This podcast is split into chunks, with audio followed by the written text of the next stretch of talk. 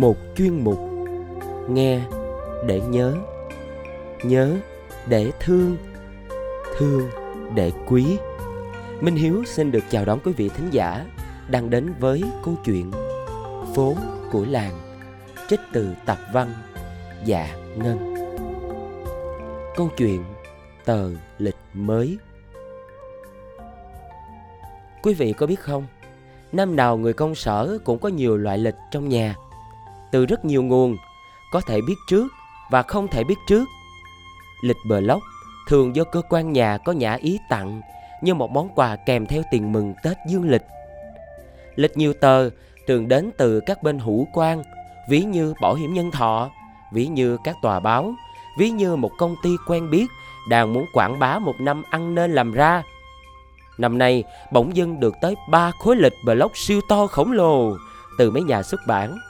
Có lẽ ít nơi nào trên thế giới trừ Trung Quốc và Việt Nam ưa chuộng thứ lịch phô phan này. Những tờ lịch bằng nguyên khổ giấy A4, hộp lịch phủ giấy điêu phượng hồng sặc sỡ, treo chỗ nào thì xệ đinh chỗ đó. Chỉ các cô cậu học trò nghèo thú vị vì hay xin hàng sắp về để làm gì biết không ạ? À? Để viết nháp thôi.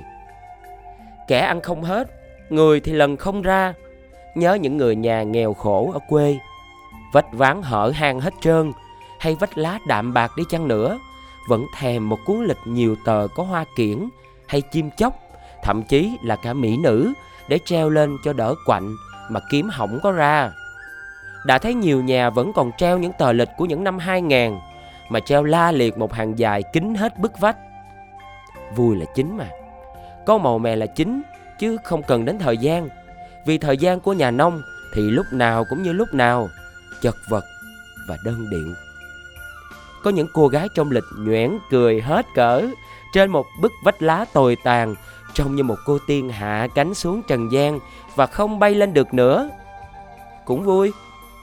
Vui mà lại thấy muốn rớm nước mắt. Chọn trong đống lịch thừa thải được tặng một cuốn khả dĩ thích hợp để treo lên tường năm nào được cơ quan hay cá nhân nào đó ở nước ngoài biếu thì cuốn lịch giản dị của họ đặt ở chỗ nào trong nhà? Cũng thấy hợp. Không quá to khổ không quá phô bày không quá rối rắm. Đó là nghệ thuật mà các nhà làm lịch nước nhà còn khuya mới theo kịp. Đúng là chạnh lòng. Nhưng xem ra đóng lịch mà mình lắc đầu lại là món quà sơm tụ cho bà con ở quê đó chứ. Một cành đào tưng bừng trên giấy có còn hơn không?